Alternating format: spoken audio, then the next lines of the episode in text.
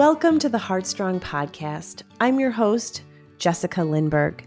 Like many of you, I'm living a life that I just did not expect.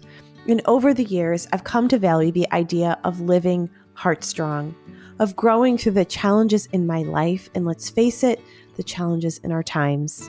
And I'm on a mission to help you do the same. So each week, I talk to thought leaders, authors, experts, and everyday amazing people who have something to teach us all about living fully amidst our struggles. I have learned so much from others along my journey, and so I hope that my guests will help you on yours. Let's get started.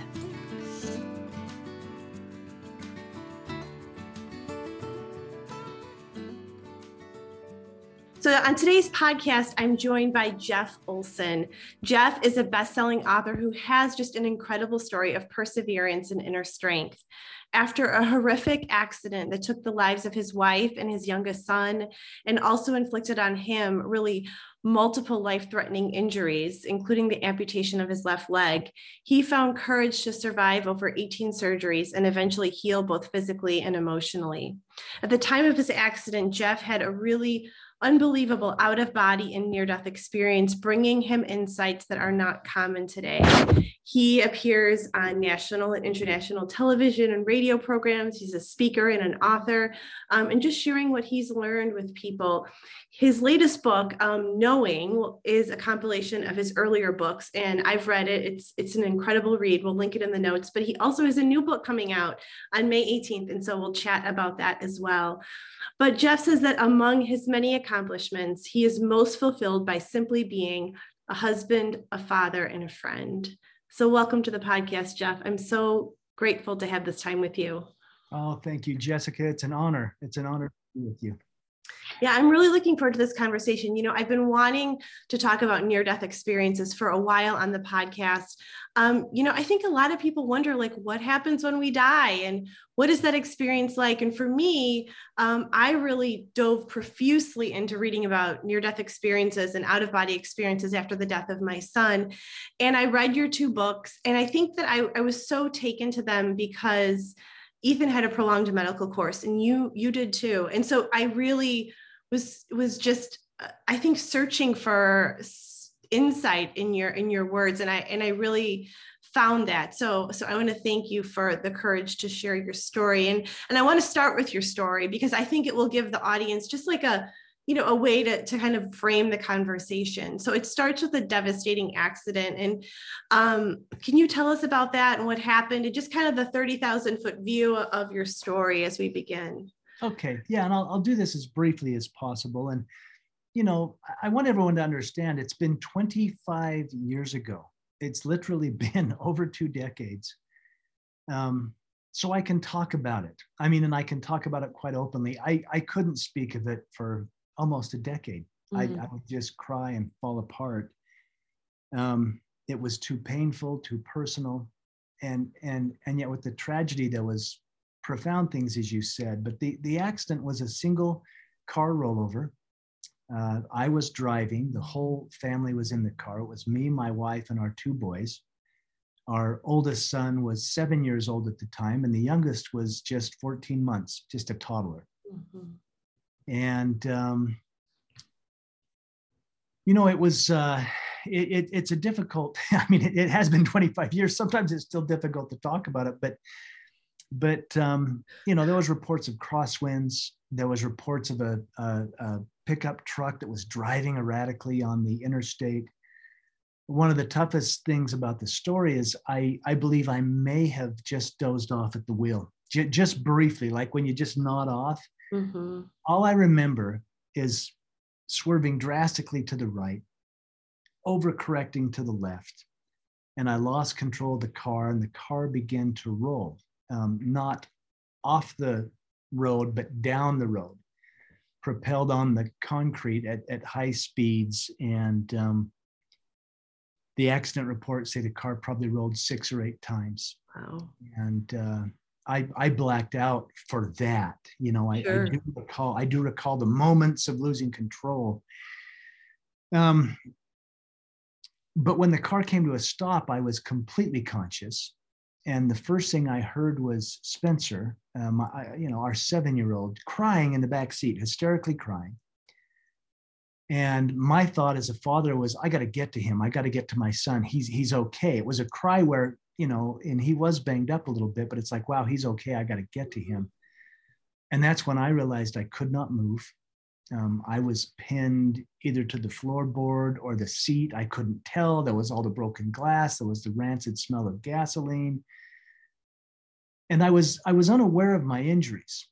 Um, what had actually happened to me is both of my legs were crushed. Uh, my left leg was eventually amputated above the knee.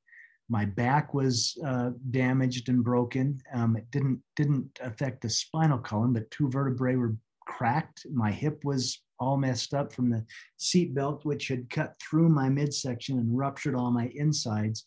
And then my right arm had been almost torn off, torn out. I mean, there was no muscle through the rotator cuff or even attaching it.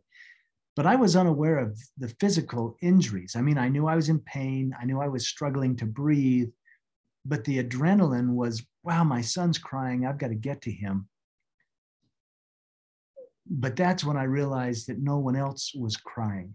And I became acutely aware at the scene of the accident that Tamara, my wife, and Griffin, my youngest son, were both, they were both gone. They were killed instantly in the accident. And, um, That's, you know, that's the worst hell I think a man could be in. It's certainly mm-hmm. been my darkest moment is there I am, pinned, I'm helpless. I've got a hysterical child in the back seat. I can't get to him. Half the family's gone, and I and I was driving the car. Mm. Um, yeah. You know, the, the guilt, the, I mean, just like, gosh, can I get those two seconds back? What happened? And And it, it was horrific. And I, I only set that up not to be graphic or, or morbid, um, but to set the, the stage for in that darkness, in that horrible, terrible, horrific moment, um, I felt light come. And, hmm. and I, I sometimes struggle for the words to... Light, literally, it felt like light came rushing, light surrounded me, the light seemed tangible, almost comforting me in this horrible, dark moment. It felt like I was rising above the accident scene.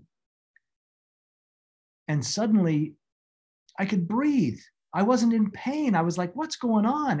How, how can I be okay? I was almost questioning, how can I possibly be okay? Um, And the emotional grief, that's the thing. I mean, you know, I wasn't even aware of the physical injuries, but suddenly there was no pain. I was breathing fine. I was in this holding bubble of light, if you will. And yet, once I came to grips with, wow, I'm, I'm okay. My wife, suddenly, who I knew was deceased at the scene, suddenly here she was with me. with me in this light, and she was fine. Uh, she was gorgeous. She was radiant. But she was adamant that I could not stay. Hmm. We we were having a conversation. She's like, look, you got to go back. You got to go back. You can't come. You've got to go back. And we were literally talking about if I stayed, Spencer, our oldest son, who was crying in the back seat, would be orphaned. And when we literally had a conversation and made a choice that I was coming back. Hmm. Um, and that's that's just the beginning of, of this out-of-body or near-death experience. But that's what happened at the scene of the accident. That's the catalyst for what happened. But there was so much more that we can get into later if you want about what took place, the conversations, the coming back into this realm, the reuniting with my body, if you will, mm-hmm. and then the aftermath. Um, it's like the door never really shut. Hmm. The door to that other side, if you will. Yeah, it was open. Really it was open. Yeah. Yeah. So before all this happened, you know, I'm curious, like, were, what did you believe, you know, about, had you ever thought about any of these things before? Yeah. Yeah. I mean, I mean, here's the thing. Um, I, I had lost a business partner to death. A year mm-hmm. previous to this, a young man, he was an airline, you know, he flew a little twin engine Cessna plane. Mm-hmm. And so both my wife and I had become acutely aware as we watched him at age twenty-nine, you know, pass away, and, and, and watching his, his wife, his widow, you know, and all the realities. So, so we had talked about it, and actually um, I was religious. I, I was a conservative Christian religious guy. And, wow. and, And I, I'm not, I'm not making light of that. I, I honor that. And yet, you know, the near-death experience kind of blew the lid off of mm. everything I thought I believed. It expanded it in such a way that, that that was a process too, like coming back and thinking, okay, how do I, how do I make sense yeah. of what happened with the overlay of what I believed? And, and, and yet, you know, it was just more, it was, it was, yeah, it was big, mm-hmm. but I, I was, I was a conservative Christian and, and quite religious. And yet the near-death experience kind of shifted all that faith and belief uh, into absolute trust. It, it, it, it, there was mm-hmm. so much, there was so much um, love, so much connection, and And it's it's interesting when we talk about beliefs, you know, as yeah. a believer. Oh, yes, yeah. there's, you know, but beliefs are just beliefs. Mm-hmm. I mean, until you experience something, and experience, experience to me, that's the only true teacher. Until you experience something, you really can't know. It's just a belief. Mm-hmm. And I, I think that, you know, this is such an important topic for people, because when you have a significant experience in your life, when someone you're loved as, I mean, when my son died, I remember thinking, I have spouted all these beliefs for my thirty-five years. I have said, I've believed all of these things. I have no, I don't know that I believe them. I don't know. I need to relook at all of this again.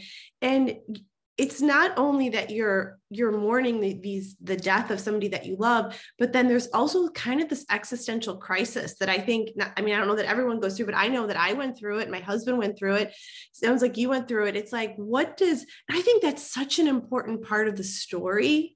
I think yeah. it's it's the invitation of that. So, you know, I have, I want to talk about your actual experience, but since we're here in this part of the conversation, like, could you talk to us about what did you feel like you had to re-explore? What were some of those, those, those things that um, you were kind of wrestling with? Yeah. Well, I think number one, you know, but before we dive into that though, yeah. tell me, what, what was the age of your son when he passed? He was seven. Seven. So he was the age of my Spencer when the accident happened. Yes. Well, what is, what is your son's name? Ethan. Ethan. Yeah. I love that name. I, yeah. I, my, my business partner had a son, Ethan. Oh, really? Yes. Ethan yeah. was a very happy kid. He taught me all about living. Yes, they do. They, yeah. come, they come as messengers. My little Griffin that was only fourteen months old, he taught me a lot in those fourteen mm-hmm. months. And he probably taught me more in, in, in graduating, exiting mm-hmm. this life.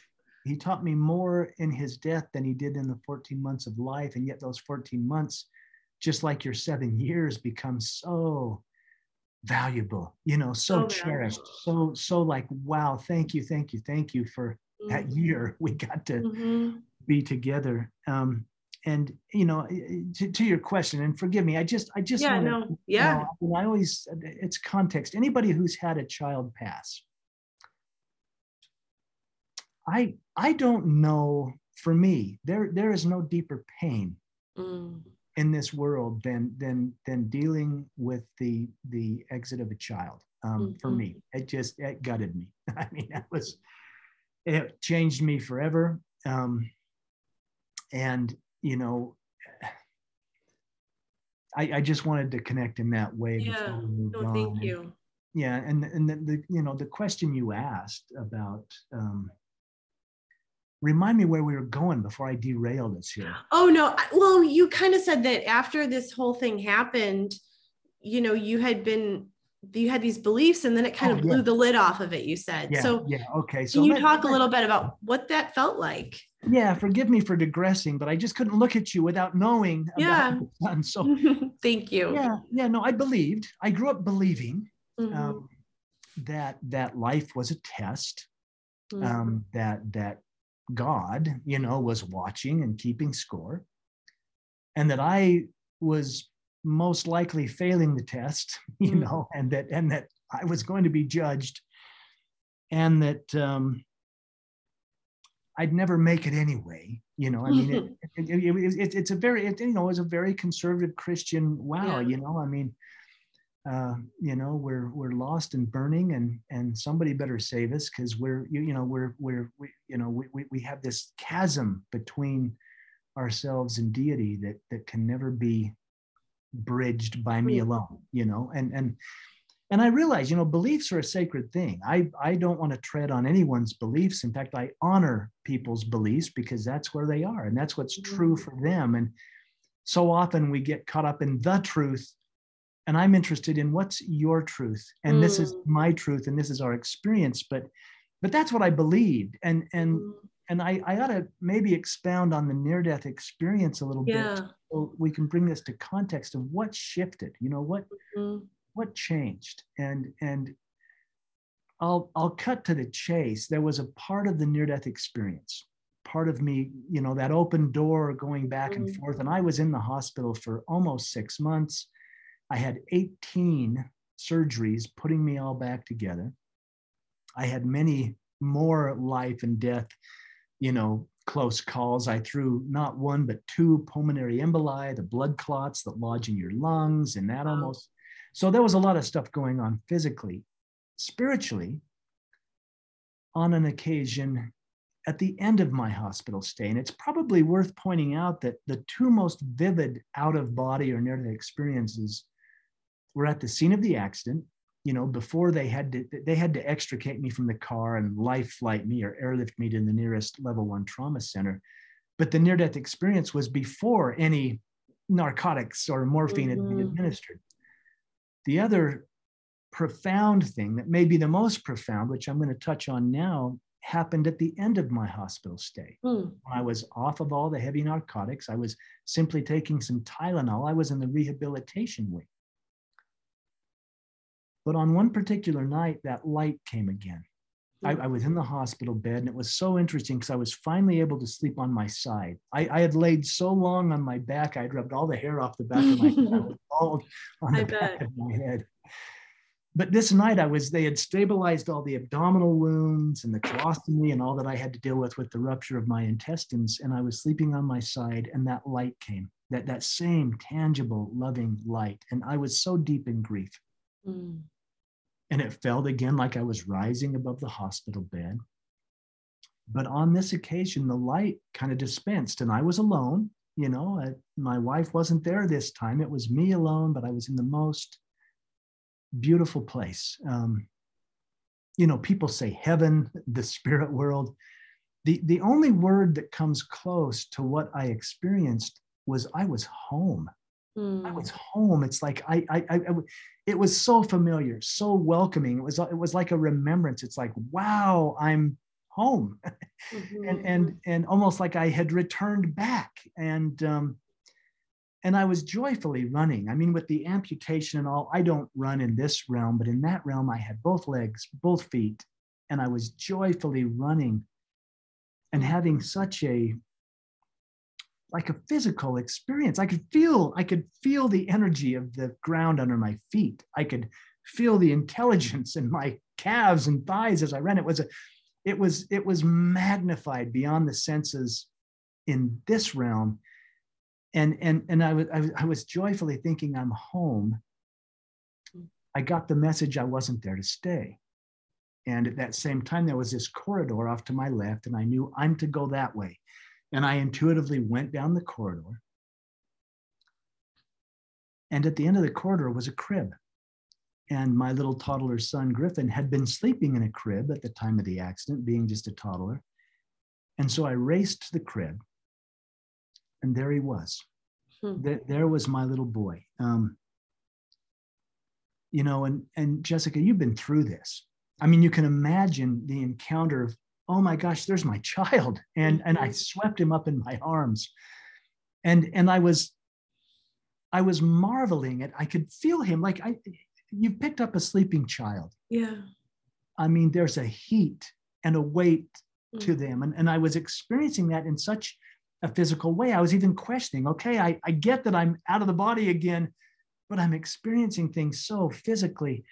And I held him against me, and it was solid, and I could feel him breathing. I could feel his breath on my neck. I uh, it, I leaned over and I I smelled his hair. I don't know if you've ever smelled the hair of. Oh, of yes. My, they smell so good when they're babies like that. But I'm like, it's my boy. It was, I mean, the, you know, you every, every sense, the, the touch, the, the, the, the sense, the smell, I'm like, it's really him. And I began weeping, just thinking I'm holding my little boy and mm. he's okay. I, I had, I mean, just the, the guilt, the grief, the, the, and, and yet as I held him, I felt this presence, this overwhelming presence coming up behind me. Um, something so powerful, so cosmic, so big, so wise, mm-hmm. um, overwhelming, really. And this is where my beliefs start to kick in. Mm-hmm. I'm thinking, oh no, that's God, you know, and I'm holding my little boy and that guilt sinks in again. I'm thinking, oh no, no, no, no, no.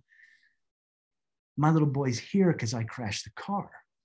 His life was cut short because I messed up or overcorrected, or and and I I just, you know, the guilt was coming, and this presence is coming closer and closer, and and I had this thought, and I thought, I hope there's some way I can be forgiven. Mm. And this is where everything just shifted, because this was my perception of deity, right? Mm. As I have the thought, I hope I can be forgiven. And this almost felt physical too. These divine arms wrapped around from behind me and held both me and my son. Mm. And it's like the lid just came off. There was this flood of information, of, of communication, both verbal. Some things were said to me by this beautiful being that held me.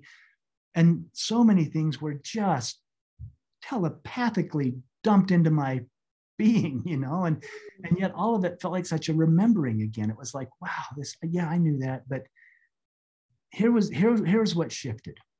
As I'm thinking, uh-oh, there's God, I'm in trouble, I'm failing the test. And those arms come around me and I'm thinking, I hope I can be forgiven. The resounding message was, there's nothing to forgive. Wow. Everything is in perfect order. Hmm. And then I had, I guess, what I'm told they call the life review. I begin to see my life.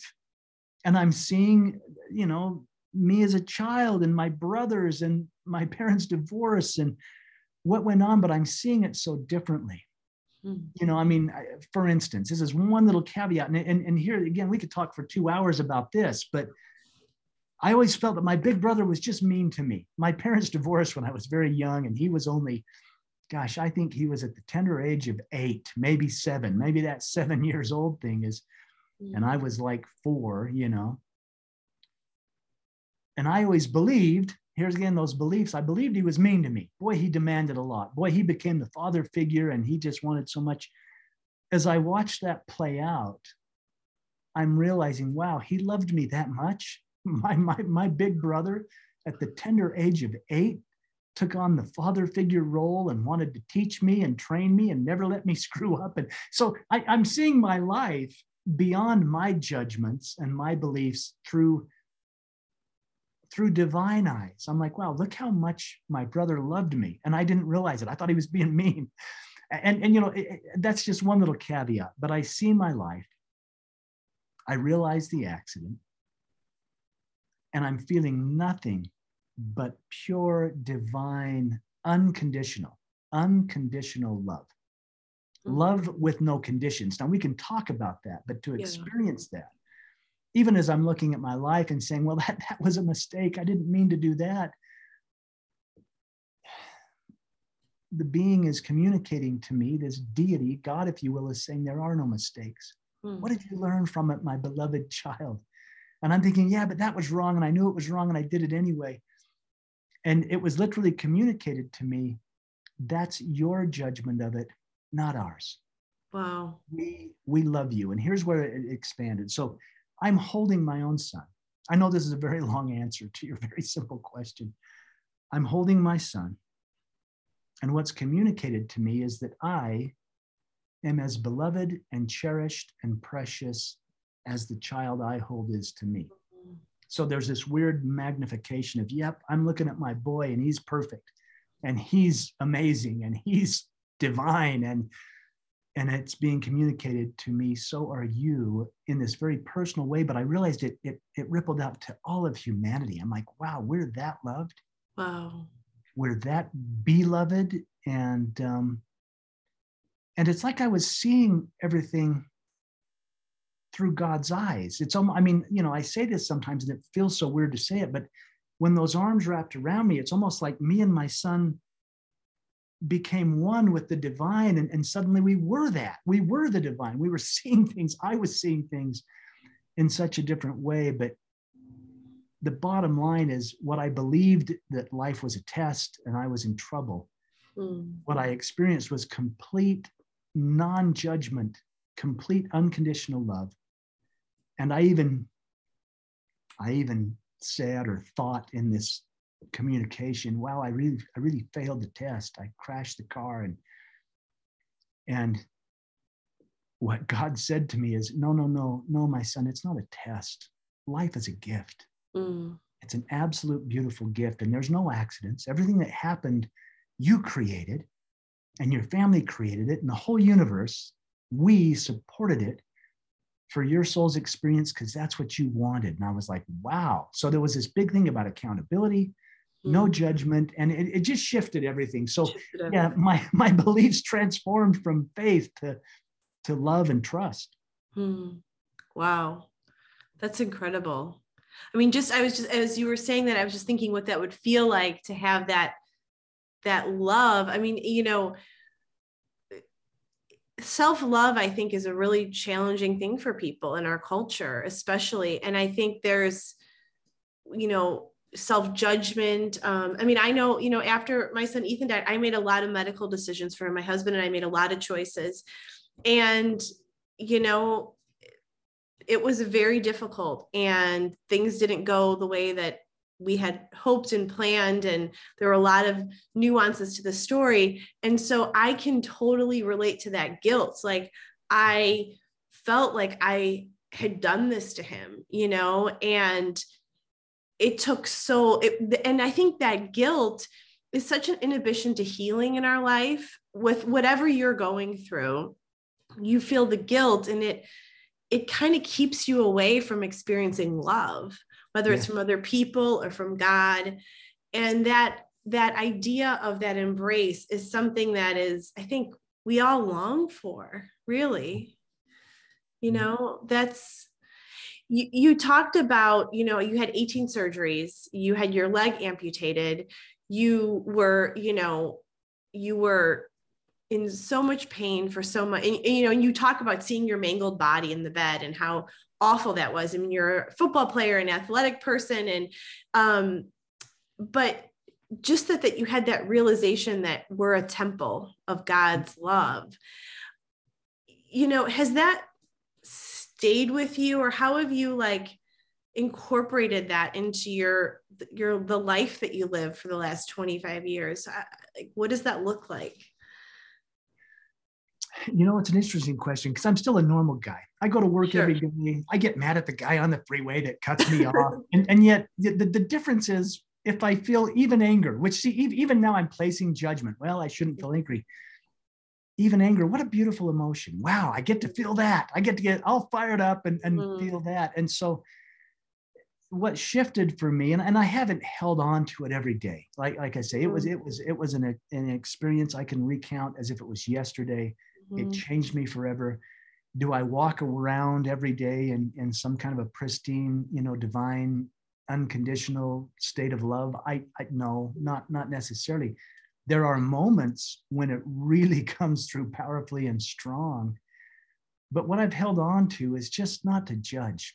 Hmm. I just, you know, there's, even when I came back, you know, when, when we made the choice, Tamara and I, here I am on the other side talking to her, and she's saying, you've got to go back. In making that choice to come back, I was wandering through the hospital. moving about out, outside of my body. I'm a soul, I suppose, moving through the hospital, but I'm seeing all the doctors and nurses and the patients and the family members of the patients. But I was seeing them in such a different way. Mm. Um, I, I, I knew everything about them. I knew their love, their hate, their motivations, their guilt, their joy, their, I, I, I, I knew them as if they were me. I, I, I was them and they were me. I call it the oneness. Suddenly I was in this oneness. I was connected, and it didn't matter who they were or what they did or what they didn't do. They all felt so magnificent.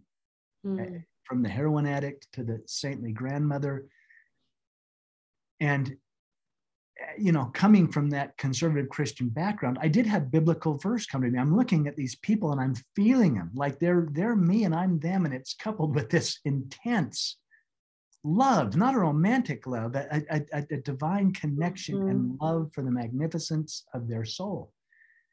And the biblical verse that came was the famous one where Jesus said, "Inasmuch as you do it unto the least of one of these, you've done it unto me."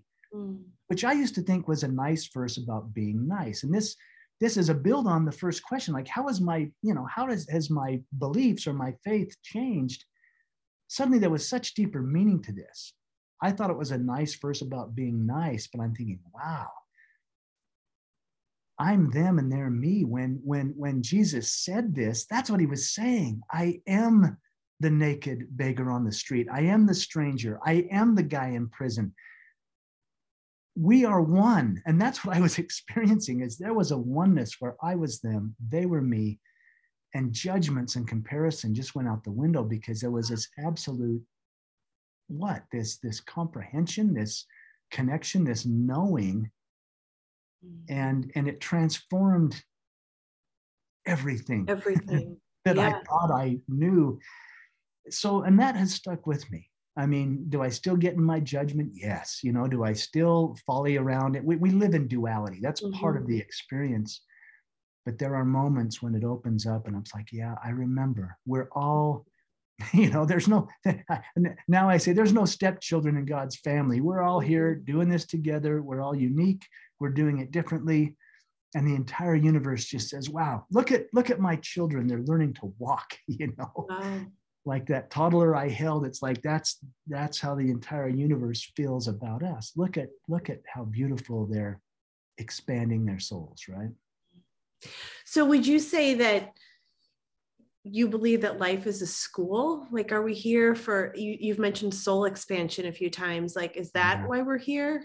I, I believe it is. Mm-hmm. I believe it is. And my, you know, as I had these strange rememberings coming back and forth, that's what it was. It's like, wow, you mean I chose this? Mm. I, I said, hey, my soul wants to learn forgiveness. Mm. Well, who's the hardest to forgive? Oh, I forgive people really easily. How well do you forgive yourself? Mm. Oh, yeah, no, I'm hard on myself.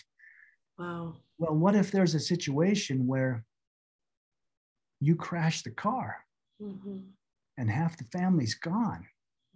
And, and, and, and, you know, I, I believe Tamara and Griffin probably said, we could, yeah, we, we will do that. We love you enough to do that, that your soul might get, you know, what you came to learn. And if that's self-forgiveness, yeah, this is a big one. This is a big test. You know, we'll, we'll, we'll, we'll set the stage so that you can do that. And we realize it might take you a decade, mm. but we'll love you through it. And, you know, so that, yeah, so there was these different insights to, to how and why and, and, and what we were here to learn. So yeah, school. And, and yet maybe we're remembering what we already know. I don't what know. We already know. Mm. From, from, from your experience, I mean, do you think that people die on time? Yes. I, I do. I've had, oh, it's just, I, you'll probably think I'm crazy as I share these things. No, I don't. I've had dreams. I've had dreams or, or visions, if you will, where, well, well, Griffin, my toddler, he's come to me in a couple of dreams. And, and one was a lucid dream. I was awake, but suddenly, boom, I, it's like in my mind's eye, he's there and we're communicating. But he told me just that. No one leaves one minute before they're meant to. Hmm. And I, because I, I just, I was always lamenting, why so young? We didn't get to yeah. spend the time. I never got to see you play that game or, or sing that song. And, and, and, and he always calms me saying, all things are in divine order, remember? Mm. And, and I'm right here with you. Mm. If you're, I, I am singing that song. If you just, I don't know. This is another long answer. I, I, it's funny, the local high school, this was not that long ago. And um, they, they asked me to come and speak at their graduation ceremony. And, and, and they, they, they weren't touching on the spiritual things at all. They're like, come and speak on motivation, come and speak about perseverance, about taking on the world, you know, no matter what happens. And I said, okay, yeah, that'd be great. And so I go to the high school. And I'm sitting there, and um, I'm ashamed to admit this, but I started doing the math. Wow, how long has it been? And I started counting the years, and suddenly I realized, wow, this would have been Griffin, my son's graduating class. Wow. He would have been eighteen. These, these are the kids. These are the kids he would have graduated high school with. And it just hit me like a ton of bricks. And I swear it felt like he just came and sat next to me, mm. put his arm around me and said, that's right, Dad. These, these would have been my teammates. These would have been the, my girlfriends. These would have been, I, it was such an emotional thing. And I felt him so close. And yet he reminded me, but it's all in perfect order because we're still here doing it together. And, and you know, I, I had to take the podium, and gosh, they marched those seniors out. Beautiful young people. And I just, I, I wept. I, I couldn't even hardly, I had to really get a grip to even give a speech. And it, it wasn't about motivation. It was literally quite different, but it worked because I think we have angels, you know, I mean, mm-hmm. they didn't know he would have been in that class or anything else, but I think those that are on the other side are always working with us, for us. They're watching us, they're cheering us on, and they're laughing at us, and they're not nearly as judgmental of us as we are of, we are of ourselves. Wow. Yeah. You know, I, I have really thought through that as well. And I, and I, I agree with you. I, I was, I caught somebody's post today on Facebook. It was a, somebody was talking about um, how their child had been stolen from them. You know, I have a lot of friends who's been on my social media feed whose children have died.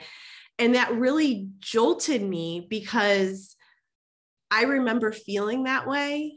And I don't feel like that now.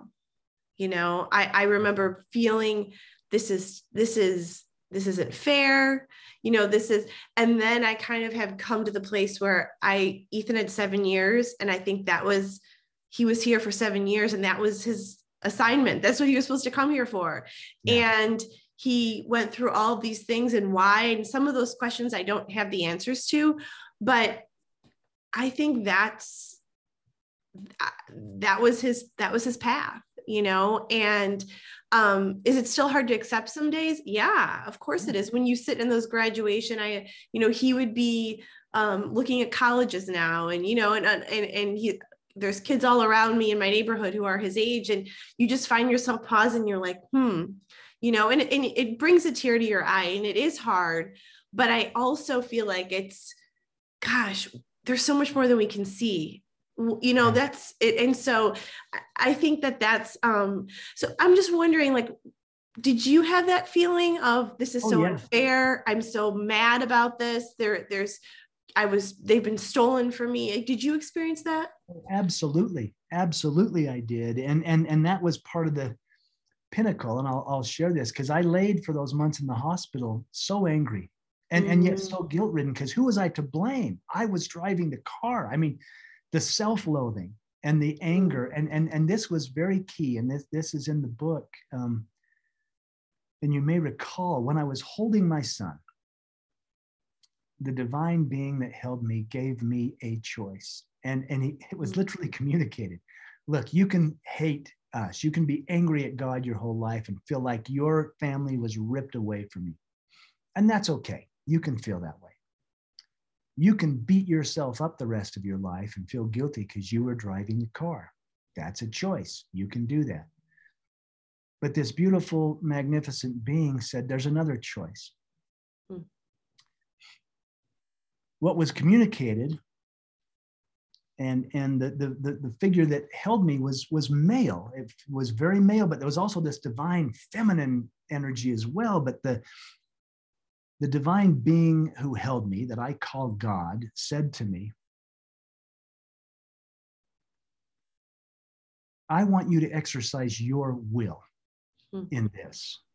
And I'm like, my will? And here again, the conservative Christian said, I thought it was your will be done. And this beautiful being, God, said to me, your will is my will. That's how much we love you. My will has always been that you have a choice.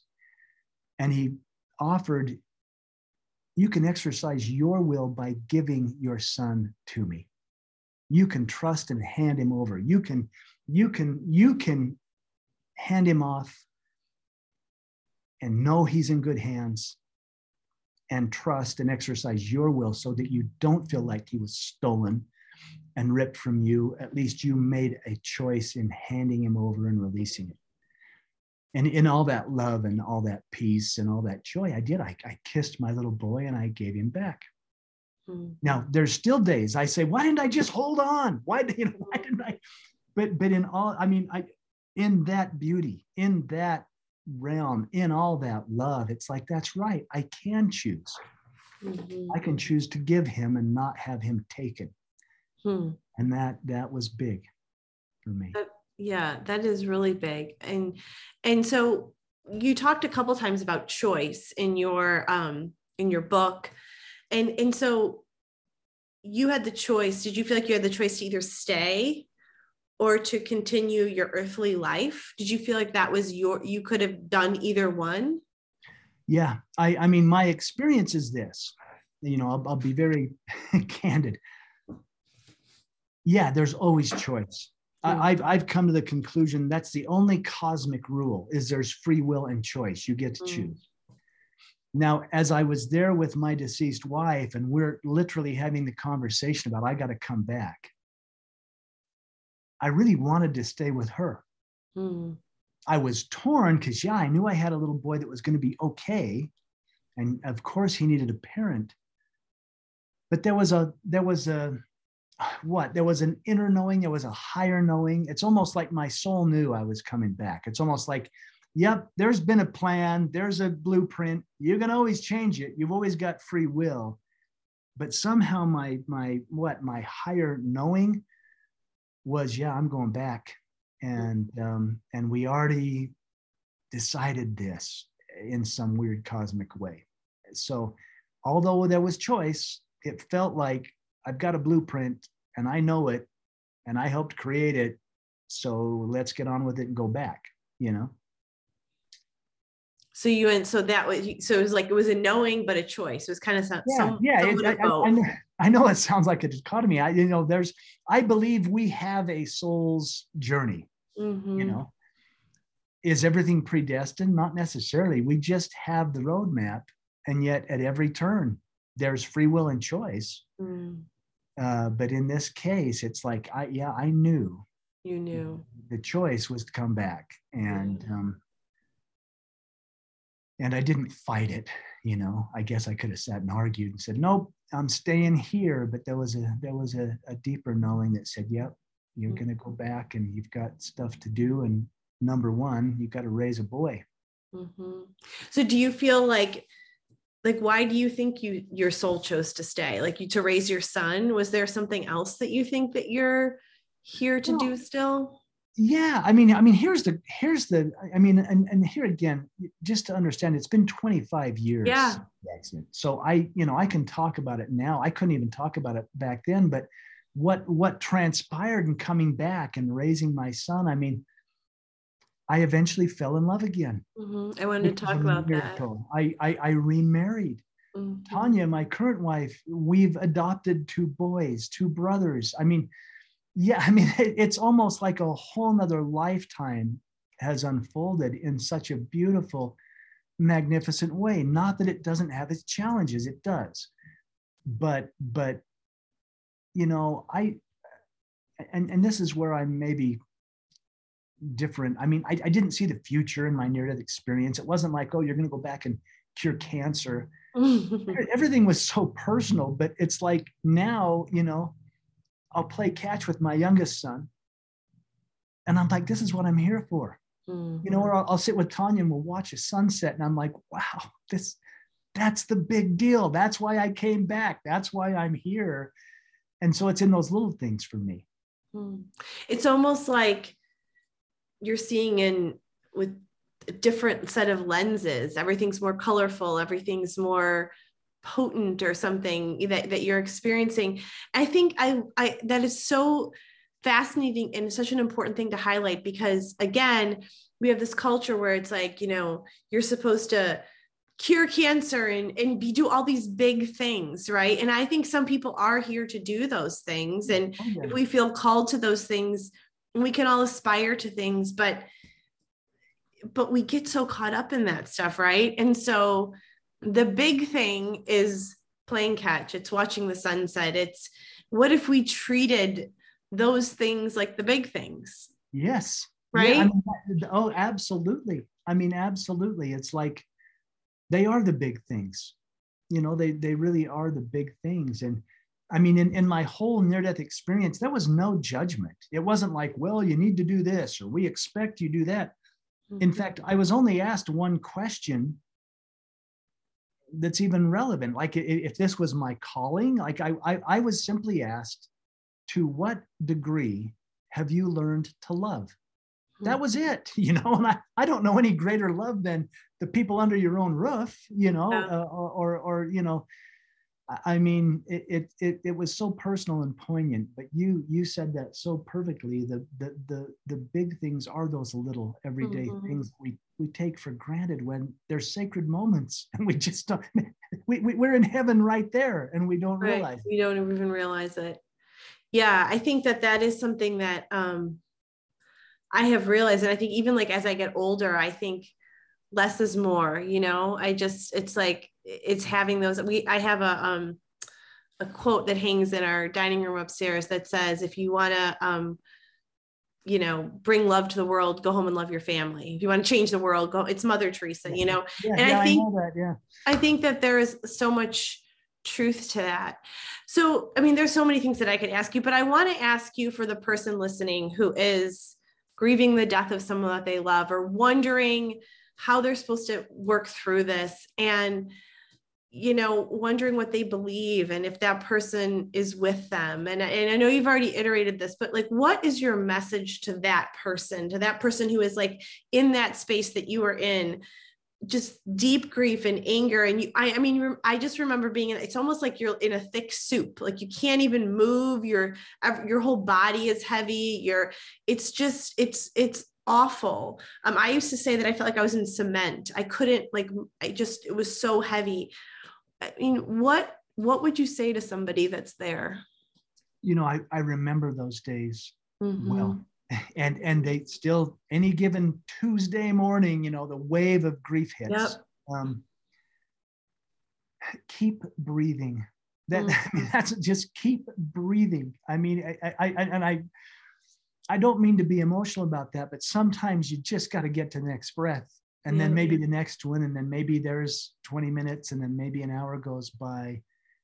Um, it it will get better. It will, it will get better.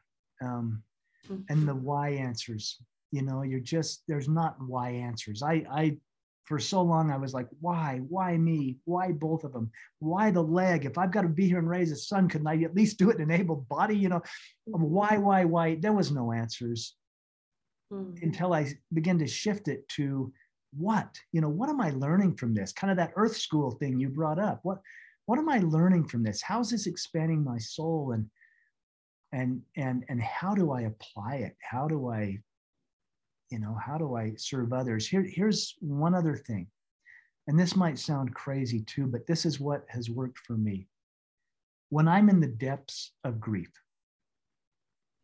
and when I was. And like I say, it's still, grief is not something you get over. No. You don't, you don't, you don't get over it. You, you, you, you get used to it. Mm-hmm. You know, you get used you to it. You live with it. Yeah. Yep. Yeah. And, and you, I mean, you know this, you know, you, you've been there, done that. I, I, one of my dear friends said, grief is like carrying a stone in your pocket. Mm. It never goes away, but you get used to the weight. Mm-hmm.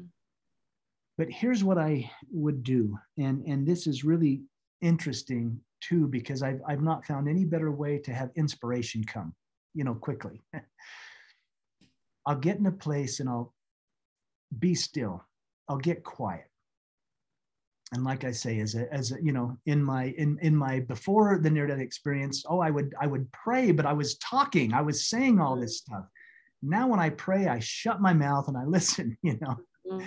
But I'll get in a quiet place and I'll simply ask the question, especially when I'm in the depths of grief, guilt, hurt, whatever. And I'll ask the question, what can I do for someone else today? And almost immediately ideas will start popping. Somebody's face will appear in my mind's eye. I'll have that thought, gosh, I ought to text mom. You know, I haven't, haven't talked to mom this week. I mean, the simplest little thing, but somehow, when we shift it, or when I shift it outward focused, instead of like, help me, why me, mm-hmm. me, me, me, by simply shifting it to what can I do for somebody else? And, and if it's a, it can be a simple thing. I mean, gosh, it might be, you know what, I'm going to give a candy bar to that homeless guy down on the corner. Somehow the healing comes back tenfold. Somehow I feel way better for doing some silly random act of kindness, and and it gets me through the day, mm-hmm. you know, or to the next hour, or to the next breath, or whatever that looks like. Yeah, no, that's, I think that's a beautiful answer. And um, yeah, I think that's, it's very practical too. I think, so in your life, are you, do you still have these dreams, or the, you said the door was kind of open. So do you still communicate with Griffin or Tamara or, or other people? Like, what has that been like as the years have gone on? I I have two of the most magnificent guardian angels, mm-hmm. and I'll promise you, you do too. I mean, Ethan is a magnificent guardian angel. Boys, boys don't leave Mama mm-hmm. without without a big assignment mm-hmm. as a guardian, and um, yeah, I mean, it's it's very interesting. I I, I had a dream. A vivid dream. I had a vision. I'll just say it. I was wide awake when this happened. It was a very strange, transformative experience.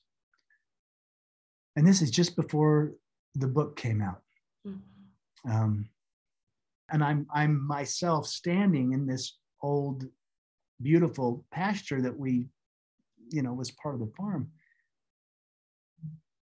And the thought of Griffin, fourteen months. Mm. I looked over, and there, there was this young man. It wasn't a toddler. This was a young, magnificent man, but I knew in a glance, that's him. Mm. That's Griffin. And, and I wanted to rush to him. And, and I couldn't, I couldn't get to him, but he looked at me. We, we locked eyes, and that nonverbal communication started.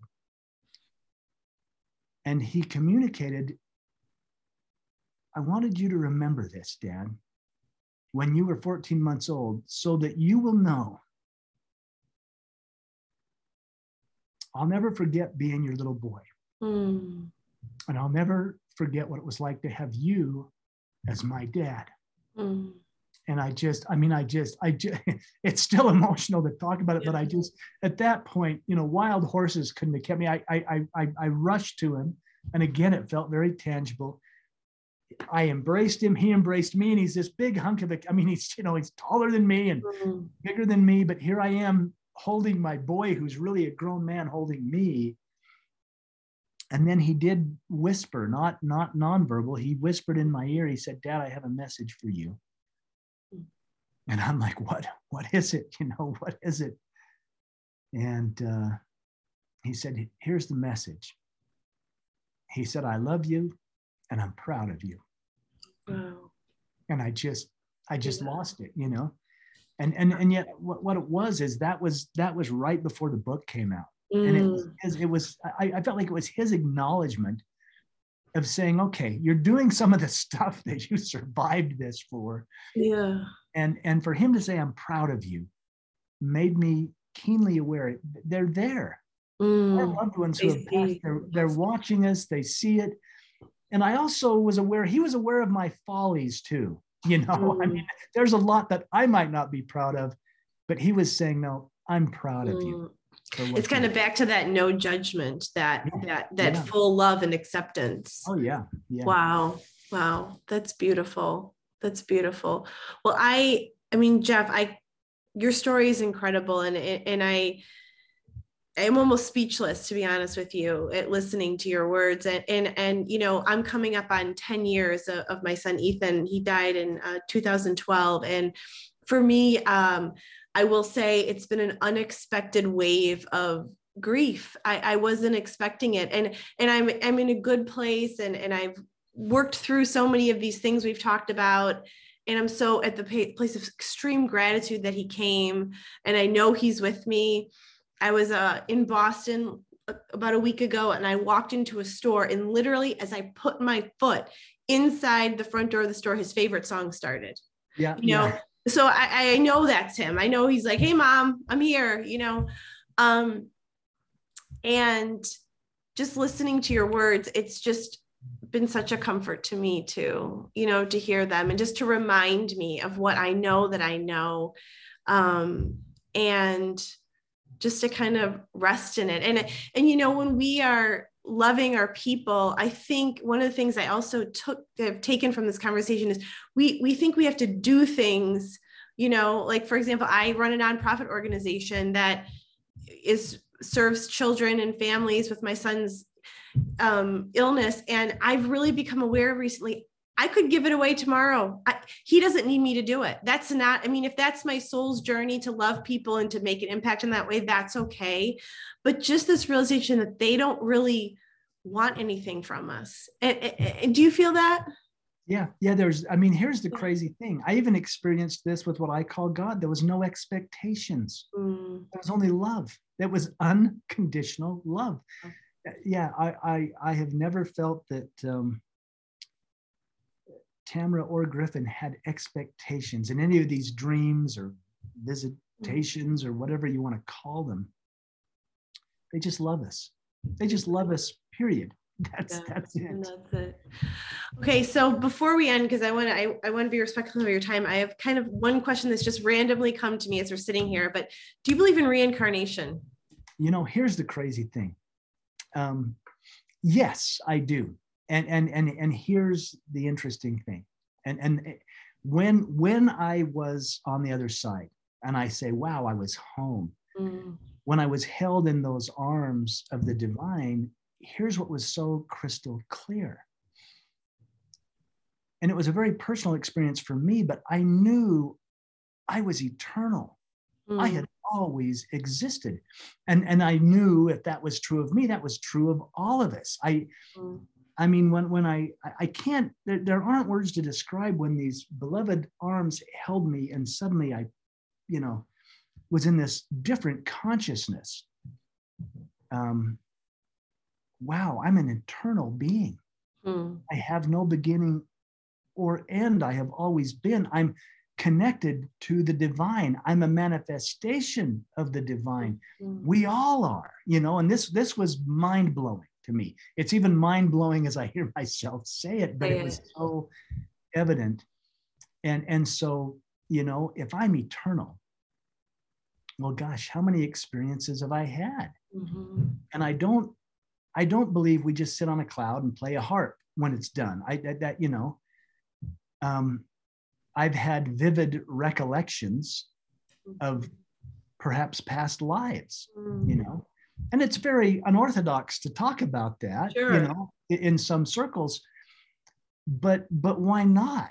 And if there's yeah. nothing but love, why not? Um, then, and that's, then, and that's the beauty of having these, these experiences in our life where we have something really difficult that kind of jolts us and kind of cracks us open and then opens us up to asking these questions. I think asking questions and things that you're wondering about is, is the most important part of this journey. I think that's one of the reasons we have them, is because we can become more who we were created to be. We can, you know, that self-discovery piece, I think, is such a beautiful part of the journey.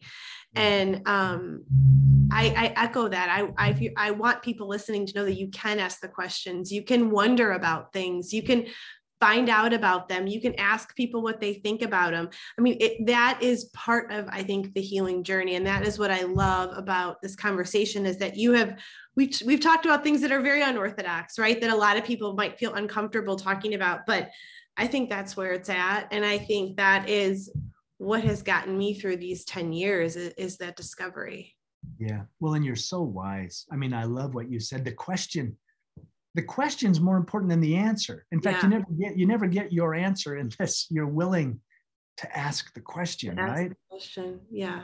And um, and yeah, yeah. These these life rocking events, that they, they they they bring up a lot of questions. Mm-hmm. They bring up a lot of questions. Yeah, and a lot of invitations, right? To to discover more of who we are. So, well, I just want to thank you, Jeff, for your time. I mean, I your story's incredible. You're so generous with your time and um, sharing this with us. And um, I, I I really look forward to hearing this. And I will link your, people can find you. We'll link your Instagram account. Is that the best place for people to find you if they want to yeah, follow you? Yeah, In- Instagram's fine, Facebook's okay. fine, email, website. Okay. Um, yeah. We'll link all that. And then you have a new book. Lastly, I want to touch on that yes. real quick. Oh, yes, May, yes, yes. May eighteenth, you've written a book with your son, Spencer, entitled, Where Are You? Right? Is that the yes. correct?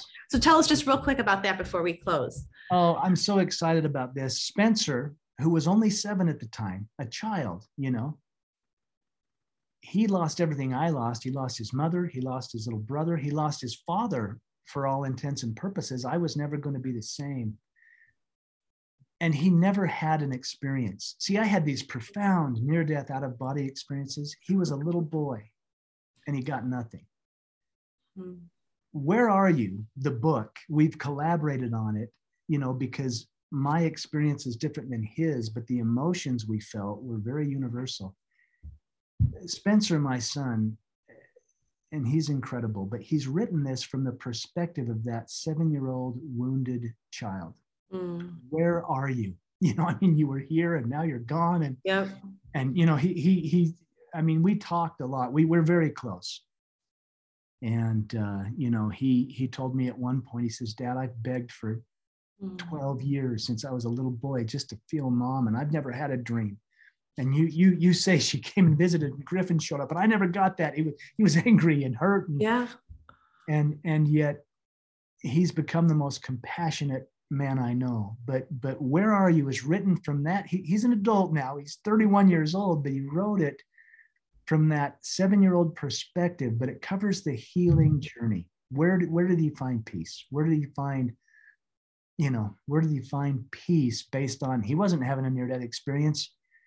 He was just a little kid that got the whole rug pulled out from under him, you know? Yeah. I, I'm excited about the book. May eighteenth. It'll May be available eighteenth. On Amazon. Okay. We'll link that too in the show notes. And that's powerful because there's a lot of siblings and kids out there that go through this and they need words and ideas to kind of help them with their story too. So Jeff, thank you so much for your time. This has been such an incredible conversation and I really appreciate it. Oh, you're so welcome. Thank you for having me.